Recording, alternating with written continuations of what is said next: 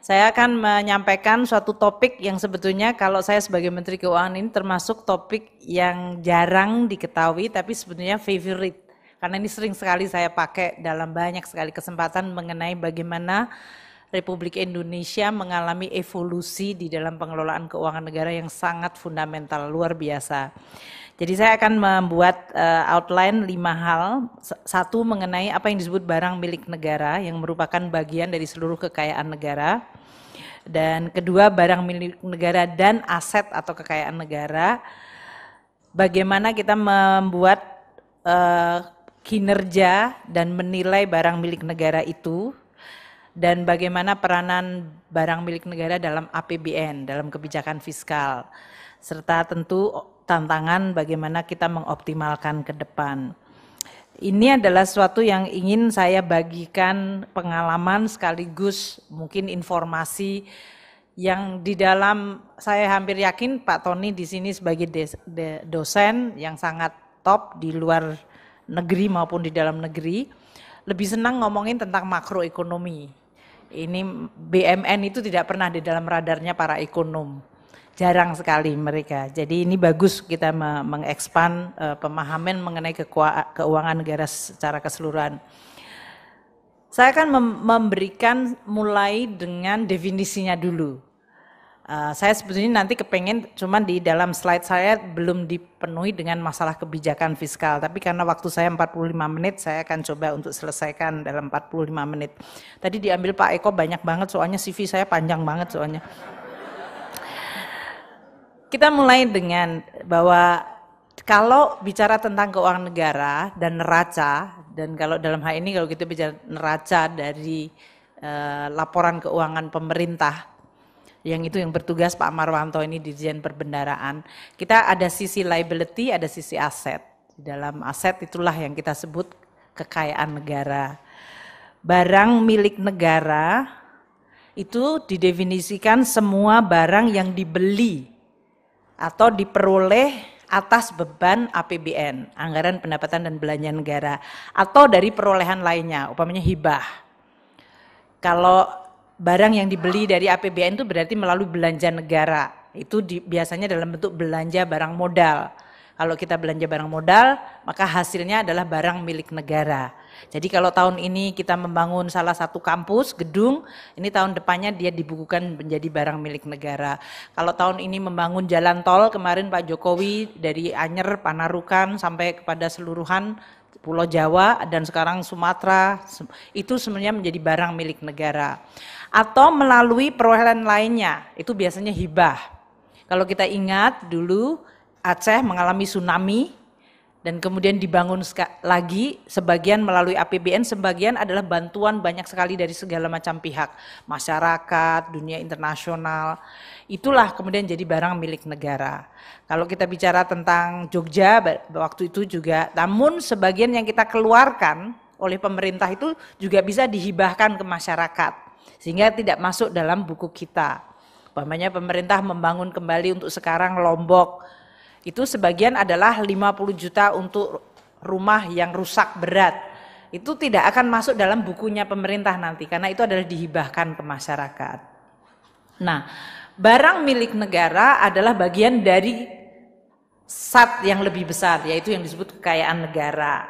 Kalau kekayaan negara itu sebetulnya adalah seluruh kekayaan hayati dan non hayati baik yang berwujud maupun yang tidak berwujud karena bisa dalam bentuk uh, property right.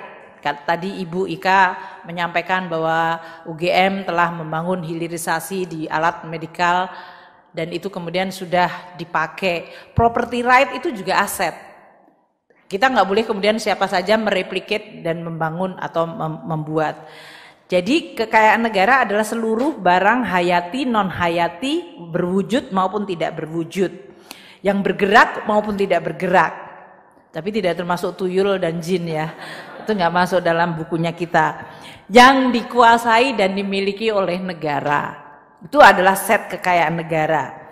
Jadi barang milik negara itu merupakan subset dari kekayaan negara. Kekayaan negara sendiri terdiri dari kas tidak maupun setara kas, piutang, barang milik negara, dan kemudian investasi pemerintah dan kekayaan negara yang dipisahkan termasuk kekayaan negara yang lain.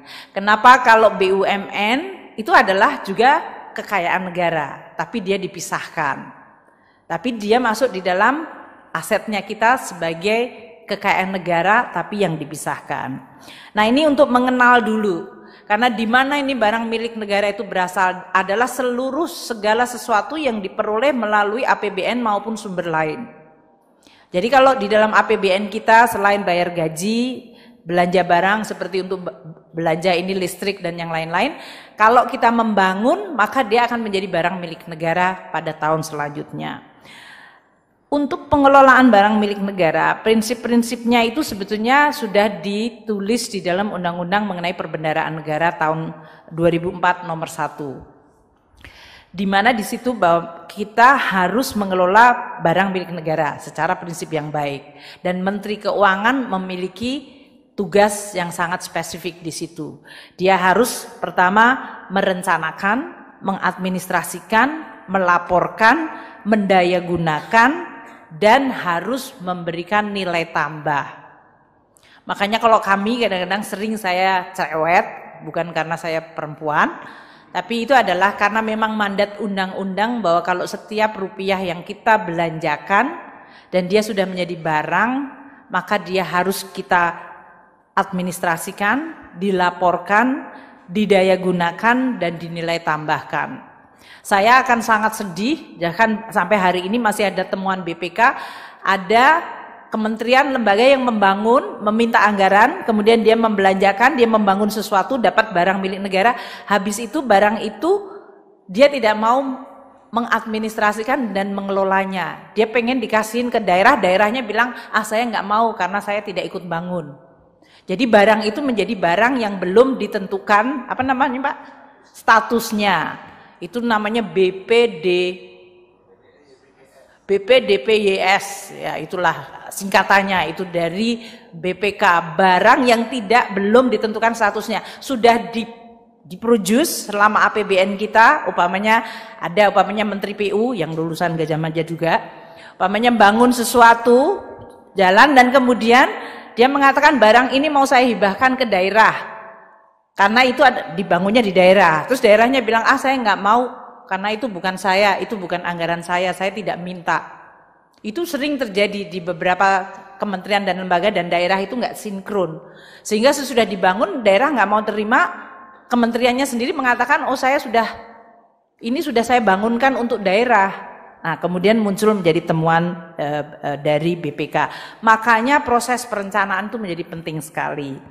Nah, untuk kita yang namanya mengelola barang milik negara tentu tidak hanya mengelola dari sisi maintenance, tapi kita harus make sure bahwa dia itu memberikan value atau nilainya mencerminkan fungsi dan kalau bahkan kalau bisa menciptakan nilai tambah atau bahkan menciptakan income. Kalau di negara-negara yang sudah maju bahkan aset seperti ini, Gajah Mada punya kampus seperti ini, ruangan seperti ini, dia tidak hanya dikuasai oleh dekannya saja, tapi dia dipakai sebagai suatu public space. Kalau mau dipakai untuk ceramah Ibu Menteri Keuangan itu dianggarkan. Saya seperti menyewa untuk dua jam. Maka untuk sekian orang per square meter ini ada hasilnya. Kalau dipakai internal tetap harus ada imputed cost-nya. Karena ini dipakai untuk maintenance dari barang ini. Kekurangan yang sangat banyak di Republik Indonesia adalah kita itu suka sekali minta anggaran untuk membangun, kita tidak memiliki kemampuan untuk memelihara. Kita bahkan tidak terlalu peduli untuk memelihara. Makanya kalau kita lihat banyak bangunan di Indonesia bagus pada saat gunting pita, hanya dalam beberapa tahun langsung menurun. Orang-orang kalau seumuran saya bahkan sering kalau membandingkan, oh itu adalah jembatan dibikin zaman Belanda masih kokoh. Tapi kalau jembatan kita banyak yang baru dibangun kemudian ambruk. Itu masalah perencanaan, kualitas, kemudian maintenance dan valuasi menjadi penting sekali. Jadi kalau saya sebutkan kenapa topik mengenai barang milik negara itu buat saya favorit tidak seseksi dan sesering saya bicara tentang fiscal policy, Tapi barang milik negara itu sebetulnya mencerminkan bagaimana peradaban suatu negara itu mampu. Dia mencerminkan kemampuan suatu negara untuk merencanakan dengan baik. Dia mencerminkan mengenai bagaimana suatu kementerian dan lembaga mampu mengeksekut untuk yang disebut pembangunan dengan kualitas yang bagus. Dia mencerminkan suatu peradaban dari suatu bangsa untuk menghargai yang dia bangun sendiri. Dia mencerminkan apa yang disebut kepedulian antar generasi. Karena kalau saya setiap rupiah yang saya ambil dari APBN dan saya bangun, ini saya ingin wariskan kepada generasi yang akan datang. Tidak hanya sesimpel, oh ini barang milik negara. Tapi dia menceritakan banyak sekali yang disebut value dan attitude, karakter, dan kemampuan kita sebagai bangsa menjaga dan membangun tata kelola yang baik.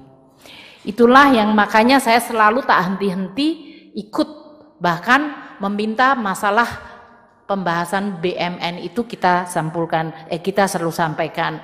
Kebetulan yang hadir di sini para dirjen sama sekjen irjen itu adalah orang-orang tokoh di Kementerian Keuangan yang membangun bagaimana kita membangun sistem mengelola barang milik negara. Pak Hadianto pernah jadi dirjen kekayaan Pak Marwanto udah pernah ya? Enggak kan?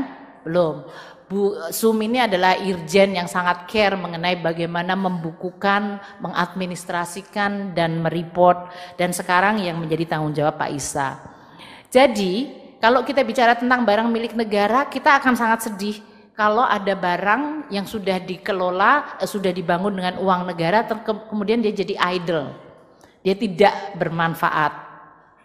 Dia tidak menghasilkan nilai, dia tidak menghasilkan revenue, pendapatan, tidak ada PNBP-nya, dan dia dikelelerkan begitu aja. Anda akan tanya, apa ada Bu? Oh ada sekali. Dan oleh karena itu ini adalah sesuatu yang saya ingin bidang Universitas Gajah Mada sebagai academician, tempatnya para akademisin yang bisa untuk turut serta membangun attitude karakter yang baik dan benar di dalam kita mengelola negara bersama. Seperti diketahui bahwa siklus pengelolaan BMN itu mulainya tentu dari bagaimana barang itu diperoleh. Bisa dari hibah atau bisa dari APBN, yang itu belanja modal.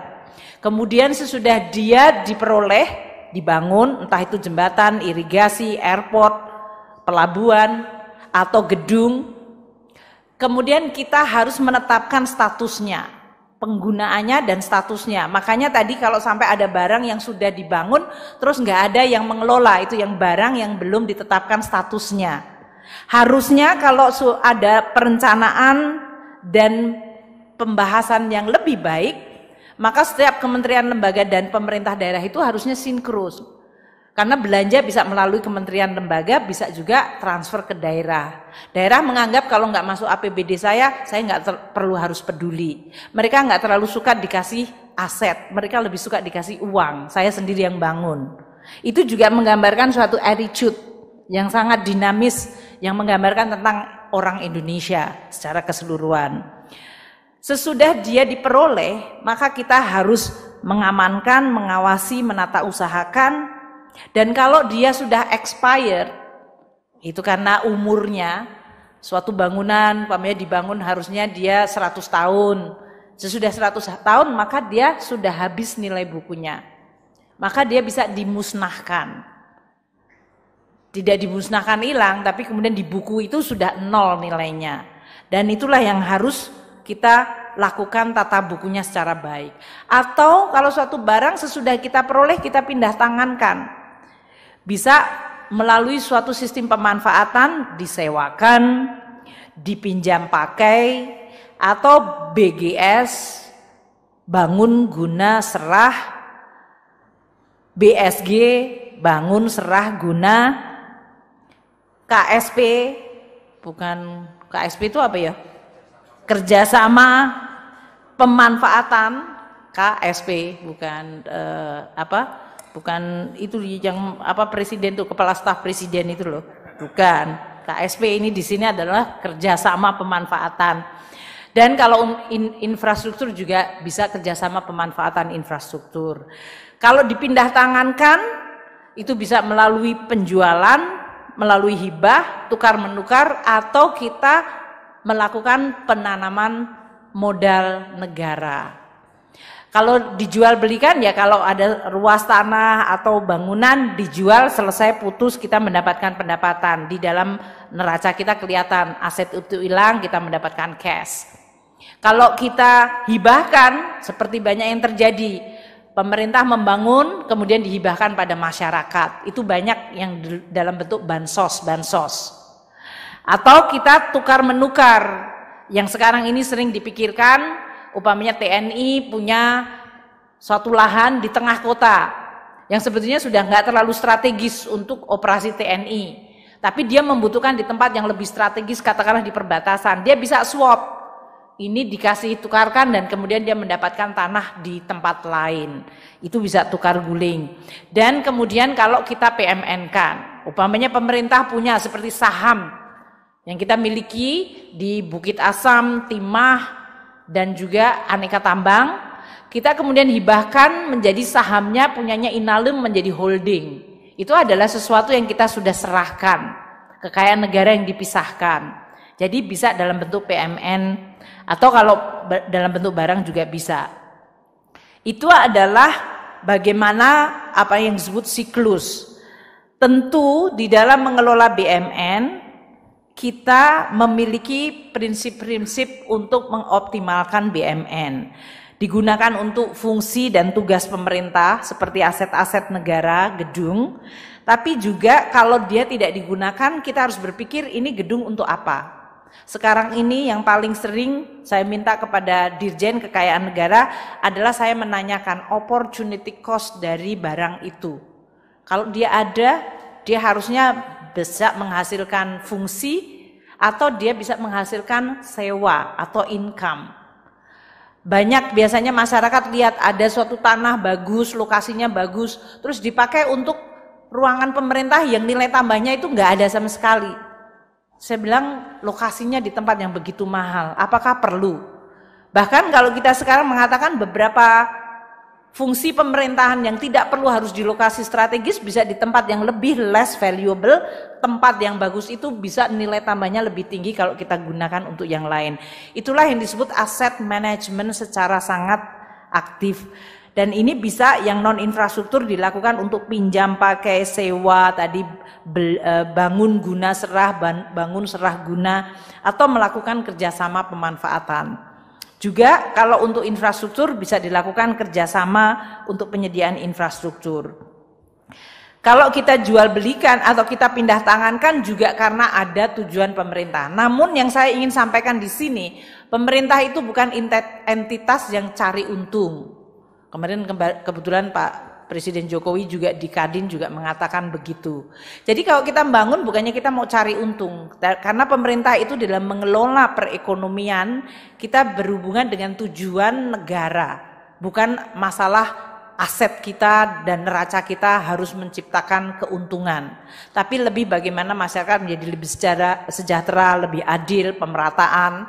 Sehingga kadang-kadang kita melakukan pembangunan di tempat yang tidak obvious, tidak terang-terang kelihatan nilainya secara financial. Tapi mungkin nilai sosialnya besar. Nilai ekonominya besar tapi nilai finansialnya bisa lebih kecil. Jadi di dalam pengelolaan itu ada yang disebut financial viability, ada economic viability, ada social dan environmental viability. Tidak seluruhnya adalah dalam bentuk komersial. Dari total kekayaan negara kita, 38% adalah dalam bentuk barang milik negara. Dan paling besar adalah dalam bentuk tanah. Itu adalah aset negara kita. Namun selama lima tahun terakhir ini karena pembangunan kita di bidang infrastruktur cukup banyak dan belanja modal kita tingkatkan, waktu itu perubahan dari subsidi BBM waktu Presiden Jokowi tahun 2014 begitu menjadi presiden, keputusan pertama mengubah subsidi yang 300 triliun menjadi belanja modal. Kenaikan cukup besar dan kita lihat bahwa dari sisi sebelah kanan itu porsi dari barang milik negara yang tadi 38 persen dari sosial total kekayaan negara, porsi dari peralatan dan mesin serta infrastruktur dalam bentuk jalan, irigasi, dan jaringan-jaringan lainnya itu meningkat.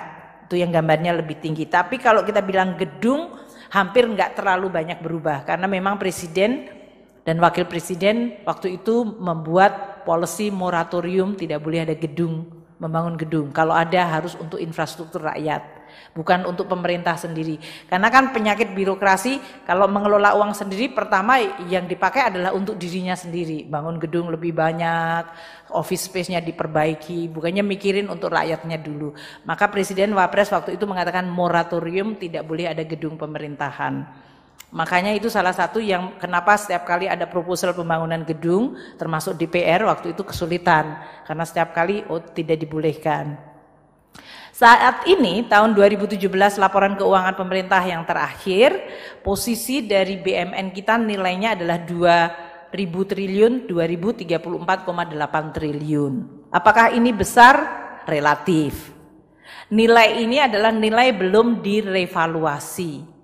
Loh kenapa Bu direvaluasi? Saya mau tanya sama Pak Eko di sini. Ini tanah di Gajah Mada ini tahun 80-an harganya berapa per square meter? nggak ada apa-apanya. Tahun ini kalau Anda tanya nilainya mungkin per square meter saya nggak tahu, udah sampai miliar barangkali. Jadi tanahnya tetap sama, lokasinya sama, valuasinya berbeda. Dan inilah yang kenapa kita setiap 10 tahun mencoba untuk mengupdate valuasi dari barang-barang milik negara. Ada gedung yang makin depresiasinya besar sehingga turun, tapi ada tanah yang harganya naik dengan kegiatan ekonomi. Jadi kita akan lihat value dari barang milik negara itu bergerak sesuai dengan nature atau karakter barang itu. Dan semakin banyak pemerintah membangun irigasi, infrastruktur, maka pemerintah nggak boleh cuma bangun kemudian nungguin sampai dia rusak. Setiap tahun selalu ada implikasinya dalam bentuk maintenance. Saya tahu bahwa ini adalah sesuatu yang kurang menarik untuk kita perbahaskan di dalam kuliah. Pasti para mahasiswa lebih kepengen, Bu, gimana kalau Ibu bicara tentang uh, perang dagang dan depresiasi rupiah, kayaknya lebih relevan deh. Tapi sebetulnya situasi seperti kita mengelola barang ini adalah menggambarkan karakter kita nyepeleh ke atau tidak mengambil perhatian terhadap hal-hal yang kita sebetulnya peroleh dengan susah payah. Namun sesudah kita peroleh ya sudah gitu aja. Nah, sekarang ini mulai tahun lalu kami sudah meminta kepada Dirjen Kekayaan Negara melakukan revaluasi aset terutama untuk tanah dan bangunan. Dan nilai saat ini tadi kalau Anda semuanya lihat tanah kita cuma satu triliun, seribu triliun, seribu tiga puluh tujuh triliun. Dan bangunan kita 275 triliun. 275 triliun. Sekarang dengan revaluasi aset belum kita laporkan karena nanti di BPK akan diaudit dulu. Nilainya sudah melonjak 2000 triliun sendiri. Kalau tadi disebut 2034 triliun, nilai sekarang dengan revaluasi sekarang adalah 4200 triliun. Jadi orang akan melihat aset kita nanti meningkat Makanya saya tuh sering kalau orang bicarakan juga another issue yang sangat seksi untuk mahasiswa itu masalah utang kan. Anda lebih senang ngomong utang daripada barang. Karena orang ngomongin utangnya dia tidak lihat kayak koin itu kan dua sided, ada dua sisi. Kalau kita bicara tentang utang, kita harusnya bicara tentang kita dapat apa dari utang itu. Dan ini adalah salah satu bentuk kita membahas mengenai apa yang kita peroleh. Walaupun itu tidak semuanya, karena ini juga bisa misleading atau menyesatkan. Yaitu orang bicara, oh lihat kita utangnya 4 ribu, tapi aset kita cuma 4 ribu. Jadi ini sebetulnya kita nggak cukup hebat-hebat amat. Ada aset yang kita tidak valuasi. Aset apa? Ya ini tadi, Pak Dokter Eko, Ibu Dokter, Gajah Mada yang membuat Anda menjadi sarjana, kemudian jadi inovator. Memangnya investasi di bidang sumber daya manusia kita valuasi di aset ini? Nggak ada. Tapi ngabisin banyak duit, banyak banget. Berapa pengeluaran anggaran pendidikan kita? 440 triliun. Berapa untuk infrastruktur? 400 triliun juga. Tapi yang dibukukan menjadi utang dan kemudian yang dibukukan menjadi barang milik negara cuman yang 400 triliun infrastruktur. Yang 440 triliun education nggak dibukukan semua kecuali kalau kita bangun sekolah. Tapi bayar gaji guru, bayar gajinya Pak Rektor, non sewu Pak Rektor, gajinya para itu kan tidak masuk dalam aset kita. Dan kemudian menyebabkan Universitas Gajah Mada punya banyak sekali prestasi, itu adalah aset yang intangible yang tidak berwujud dan tidak kita masukkan. Dia masuk dalam kekayaan negara, tapi kita tidak value dalam bentuk barang milik negara. Saya mohon mahasiswa UGM untuk bisa ikut menjelaskan. Pada saat debat mengenai utang, jangan biarkan mereka hanya bicara tentang utang. Bicarakan sisi aset satunya lagi dan sisi asetnya tidak hanya BMN tapi yang intangible. Saya bukan mau mendefense tapi saya ingin negara kita itu menjadi negara yang mampu bicara secara penuh. Sehingga kita tidak melihat hanya satu sisi dan terseret kepada satu ekstrim tanpa melihat konteks. Karena kita sebagai intelektual, tugas kita semua adalah membawa Indonesia menjadi lebih baik. Lebih baik itu artinya kita mengeduket dan menempatkan isu di dalam konteks yang benar. Perdebatan mengenai perlu utang atau enggak utang, defisit harus sekian itu boleh dan harus. Namun jangan dibuat hanya satu sisi. Karena perdebatan harus betul-betul sesuai dengan kebutuhan kita sebagai negara. Negara yang demografinya muda, negara yang infrastruktur gapnya tinggi, negara yang butuh untuk education dan health, kalau kita mengeluarkan uang untuk belanja kesehatan 110 triliun itu nggak keluar dalam bentuk barang milik negara. Bentuknya adalah dalam bentuk anak-anak yang dapat imunisasi. Bentuknya adalah dalam masyarakat yang bisa menikmati BPJS walaupun sekarang mereka mengatakan Bu itu belum dibayar. Tapi itu adalah result. Itu adalah aset yang harus kita recognize. Nah, dalam konteks ini tren kita yang merupakan part of the story, bagian dari cerita penuh ini adalah belanja modal tadi yang bisa kemudian kalau kita belanja harusnya besok jadi pembukuannya barang milik negara. Kita lihat dalam hampir sekitar 15 tahun terakhir. Dan kita lihat belanja modal kita meningkat terus. Itu adalah 2005 sampai 2010 Menteri Keuangannya Sri Mulyani waktu itu. Kemudian saya pergi terus balik lagi, ada apinya sedikit-sedikit. Terjadi perubahan waktu itu konversi dari apa yang disebut pengelolaan BMN-nya itu dalam perlakuan akuntansinya diubah.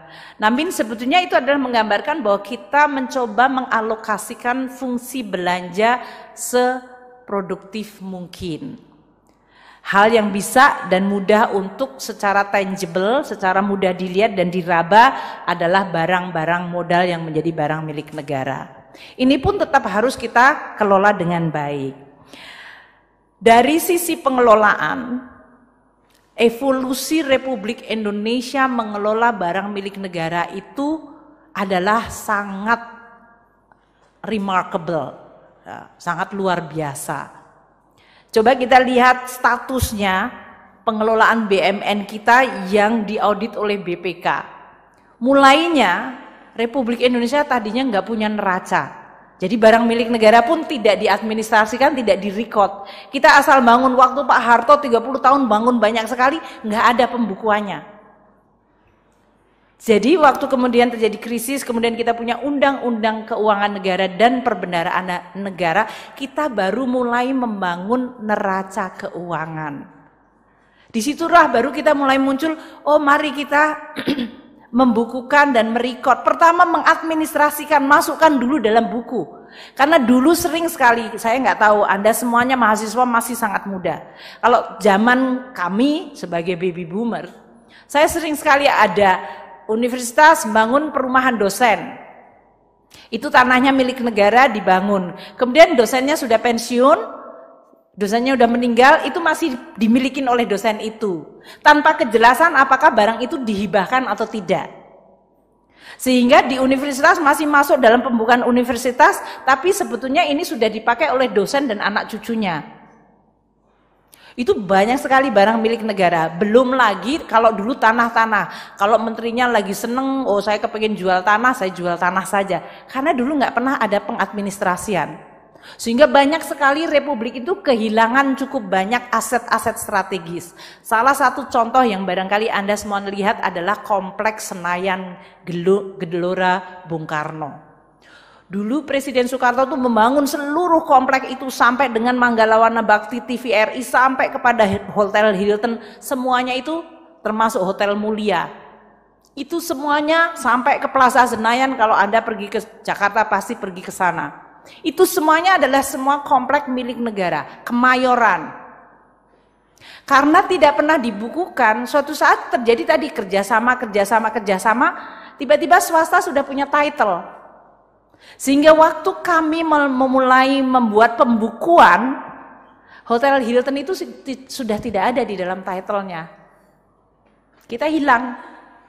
Yang sekarang jadi Hotel Sultan. Hotel Mulia itu kita harus fight banyak sekali untuk bisa bahwa titlenya tetap punya pemerintah, tapi kerjasamanya boleh swasta. We are losing quite a lot of significant position lokasi hanya karena dulu republik ini nggak punya buku, nggak punya neraca. Jadi anda-anda semuanya yang masih baru-baru ini ya, masih muda-muda sekali. This is what I call it revolusinya Indonesia. Tidak dengan mungkin berdarah-darah. Tapi perubahan fundamental waktu Republik pertama kali membuat neraca adalah merupakan demarkasi penanda bahwa Republik zaman kalau orang Indonesia bilang jahiliyah, zaman sebelum itu diatur dan sekarang republik sekarang sudah diatur. Apakah gampang? Sangat tidak gampang. Dan saya adalah Menteri Keuangan yang pertama kali Pak Hadianto waktu itu Busum membangun neraca dan kita antara hatinya bergetar, jiwa kita itu berdenyut, bangga banget neraca kita bangun. Terus dapatnya disclaimer dari BPK. It's okay. Tapi at least we try. Kita bangun dulu. Kita kumpulkan. Pak Hadianto adalah Dirjen Kekayaan Negara pertama ya Pak ya? Waktu pertama kali kami membangun yang sebut Direktorat Jenderal Kekayaan Negara, beliau menjadi dirjennya. Pertama kali melakukan apa yang disebut pembukuan semua aset barang milik negara. Wah ceritanya seru banget. Seru banget. Itu kalau dibikin cerita kayak apa Wiro Sableng 212 itu bisa panjang. Panjang banget. Ada di Kementerian Keuangan saja kita lihat, wih ternyata kita nggak punya title. Istana negara kita yang Bapak Presiden Jokowi berkantor itu nggak ada titlenya. Nanti kalau tiba-tiba cucunya Dendels datang bilang ini punya saya bisa itu real story. Itu real story. Jadi jangan lupa Kementerian Keuangan depan itu adalah gedung Dendels dia. Itu gedung yang dibuat untuk sebagai sebetulnya waktu itu adalah headquarternya VOC kan. Sebelumnya VOC kemudian diambil alih sama pemerintah Belanda. Jadi kalau kita tidak punya title, it could be banyak sekali lokasi maupun bangunan itu bisa diambil alih. Jadi waktu heroik kita melakukan tahun 2000 berapa Pak Hadianto? 6, 2006, 2007. The whole effort kita lakukan untuk membangun barang milik negara. Dan tentu saja kita disclaimer. Karena masih banyak ada yang cuma ditaruh aja, pokoknya masuk neraca dulu supaya nggak hilang. Kemudian kalau ke TNI Polri, mereka TNI bilang, wah jangan dibukukan, ini rahasia, ini semua persenjataan kita. Tapi ada helikopter yang sudah nggak dipakai, yang harusnya dimusnahkan, ya tidak dimusnahkan, pokoknya itu rahasia. Jadi untuk membangun kepercayaan semuanya, termasuk waktu itu hampir semua kementerian lembaga punya barang-barang milik negara yang dikerjasamakan dengan swasta, menghasilkan penerimaan terus masuk duit pejabatnya, nggak masuk dalam laporan keuangan. Jadi teman-teman mahasiswa di sini ya, 2006, 2007 ke 2018 sekarang, It is only 10 or 12 years. Waktu saya jadi Menteri Keuangan yang pertama.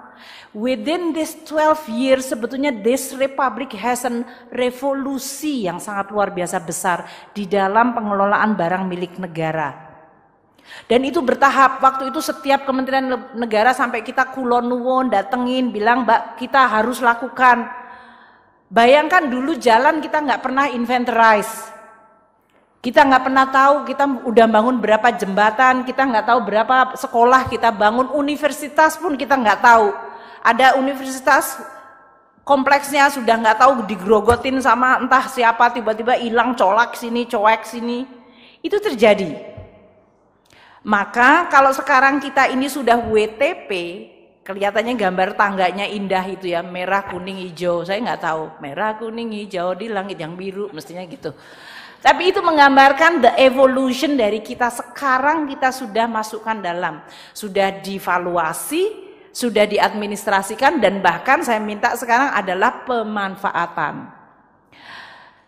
Kalau saya sering mengatakan pada dirjen kekayaan negara seperti ini.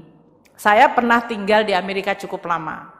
Terus saya lihat ini orang kalau di negara maju tuh seperti apa sih? Kayaknya makan paginya sama, kita makan pagi. Sekolah juga sama, nggak lebih pinter dari kita. Negaranya sama aja. Kenapa kok dia bisa disebut negara maju dan kita negara berkembang? Kalau saya perhatiin sistemnya adalah mereka tuh asetnya kerja keras, orangnya kerja biasa-biasa aja. Kalau di republik kita orang kerja keras banget, asetnya tidur-tidur aja. So that is the different. The economic system membuat mereka make sure bahwa semua aset have to work extremely hard.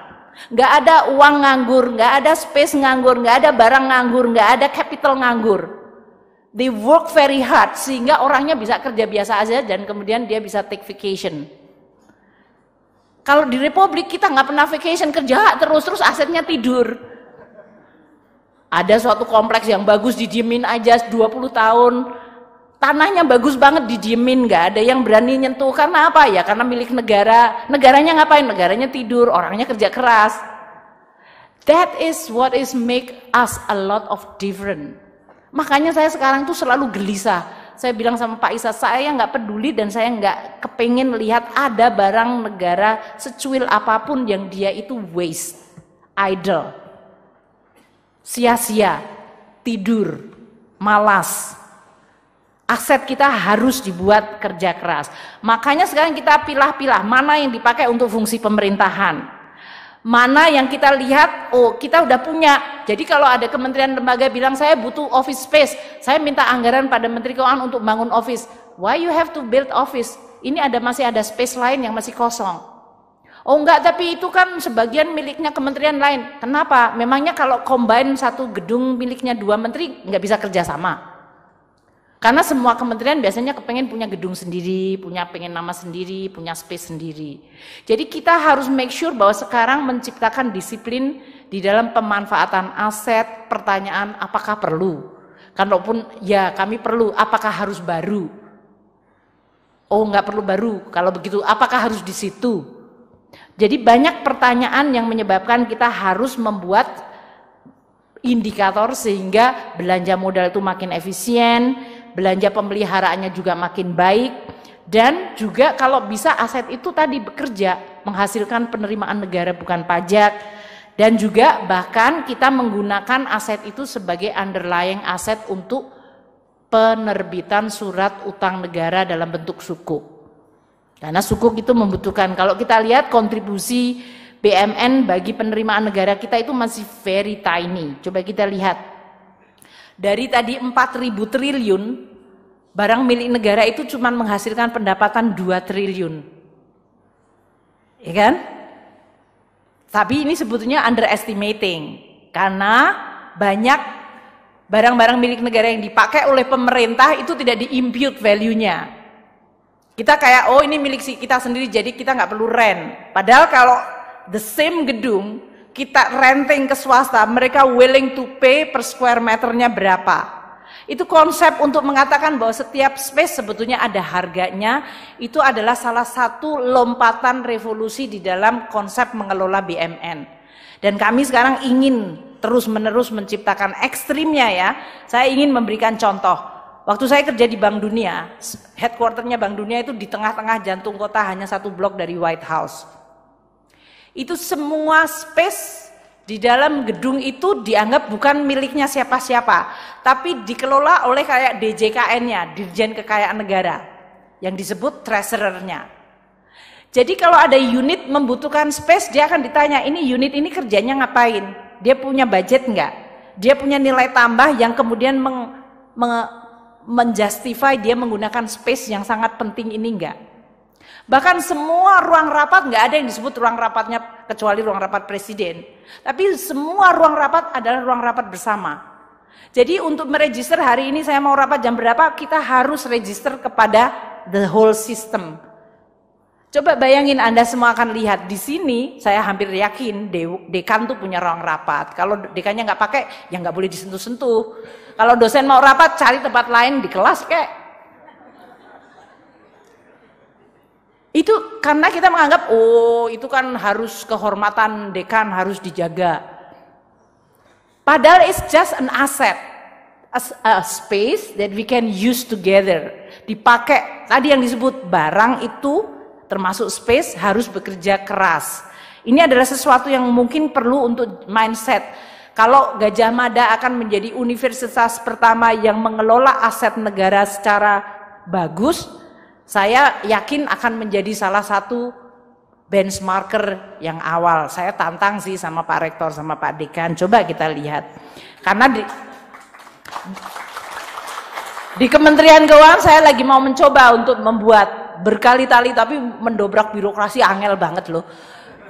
Saya bilang sama Pak Sekjen, sekarang kita bikin, Bu mau ruang rapatnya Ibu dipakai, nggak apa-apa. Di negara lain sekarang ada yang disebut konsep office space itu adalah open. Kita masuk kita nggak punya ruangan. Apalagi kalau dia kerjanya adalah mobile. Jadi yang ada apa?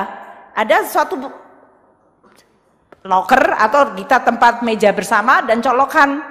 Jadi kalau saya datang saya langsung kerja di mana pun kursi berada kayak di kafe aja. Lu Bu nanti kalau dari sisi eh, kalau semuanya sekarang barang itu sudah confidential, Bu nanti kalau saya mau telepon kakak saya atau anak saya gimana? Ya nggak apa-apa, namanya open space kan Anda tidak lagi berselingkuh. Bilang saya harus bilang, oh saya diterima, saya lagi eh, harus ketemu sama guru anak saya sakit. Emangnya kenapa? Semua orang juga punya anak, semuanya punya itu. So open space creating transparansi tapi juga yang disebut seluruh alokasi itu dipakai secara maksimal. Kalau Anda pernah pergi ke Bloomberg, space di London itu adalah the smart and the best. Di Indonesia sekarang ada, saya dengar tapi saya belum visit, yaitu Unilever. Headquarternya di Serpong itu termasuk katanya an open space dan bagaimana mereka melakukan. Saya pengen pergi ke sana mau ngajak Pak Dirjen-Dirjen saya itu untuk saya change aja the way we manage barang. Poin saya adalah kalau kita mengelola barang ya jangan gitu-gitu aja, nggak boleh barang itu tidak produktif dan tidur. Kalau next kita akan lihat berapa sih yang tidur di barang barang milik negara kita yang tidur. Kalau menurut yang disampaikan oleh Pak Isa, kita sudah turun next, yaitu aset tidur kita dulu pernah 49 triliun, sekarang tinggal 20 triliun. Kecil enggak sih 20 triliun gede banget. Tapi sudah turun separuh, jadi sudah bagus lebih dari separuh. Tapi kita ingin tidak ada yang disebut aset yang tidur dan idle. Dan terakhir mungkin saya sampaikan tadi, revaluasi aset yang kita lakukan di 2017 dan 2018 itu adalah melakukan seluruh barang dan tanah, gedung bangunan, dan jaringan-jaringan infrastruktur. Kenaikan nilai barang milik negara mencapai 372 persen sehingga nilai wajar sekarang mencapai 5.700 triliun. Dulu nilai bukunya cuma 1.500 triliun. Jadi kalau orang mengatakan utang kita kok nambah terus, aset kita juga nambah terus dalam hal ini. Itu adalah sesuatu yang kita ingin sampaikan. Dan secara khusus dalam hal ini kalau kita lihat salah satu eksperimen dari Kementerian Keuangan adalah membentuk apa yang disebut BLU Elman. Ini sekarang Elman akan diserahi semua aset yang tadi disebut idle sehingga mereka bergerak seperti kayak property company. Setiap space kalau tidak menghasilkan saya akan tanya indikatornya gimana. Jadi ini sekarang dipegang oleh Bu Puspa ya dalam hal ini. Dan kita menggunakan asetnya secara uh, clean dan clear dan bagaimana mengelolanya. Pada akhirnya tentu kita ingin Republik Indonesia itu punya paradigm baru di dalam mengelola kekayaan negara dan barang milik negara. Saya baru bicara barang milik negara, saya belum bicara tentang kekayaan negara yang hayati, yang saya bicara harus dihitung secara accrual. Saya belum bicara mengenai bagaimana barang milik negara untuk divaluasi aja stafnya Pak Isa itu harus naik motor apa perahu kecil hanya pergi ke salah satu pulau yang terpencil hanya untuk memvaluasi salah satu apa namanya Pak? Mercusuar. Jadi jangan pernah anggap sepele. Meskipun dia di salah satu pulau terpencil kita bangun ada mercusuar, kita tetap masukkan itu dalam buku dan kita masukkan dalam aset negara. Terakhir tentu saja pada akhirnya kita akan memperbaiki terus. Perjalanan sudah cukup spektakuler, banyak yang di-achieve, yang dicapai, namun masih banyak saya berharap para mahasiswa sekarang mulai banyak yang memiliki minat untuk menekuni bidang-bidang seperti ini. Asset valuation, asset management. Karena ini adalah sesuatu yang bidang yang sa sa sangat tidak terlalu banyak menonjol tapi sebetulnya penting sekali sama seperti akuntan dan yang lainnya. Kesimpulannya tentu bahwa manajemen BMN merupakan hal yang penting dalam keseluruhan kekayaan negara kita, pengelolaan ke keuangan negara, dan kita akan terus memperbaiki tata kelola termasuk menggunakan inovasi dan teknologi. Pak Isa sekarang sudah menggunakan pembukuannya adalah menggunakan teknologi information sehingga kita berharap bahwa sistem informasi mengenai barang milik negara bisa diketahui secara jauh lebih akurat dan selalu updated setiap saat. Terima kasih. Mari kita semua benahi aset negara untuk Anda semua, generasi yang akan datang dan untuk Anda wariskan ke generasi yang akan datang lagi. Terima kasih. Assalamualaikum warahmatullahi wabarakatuh.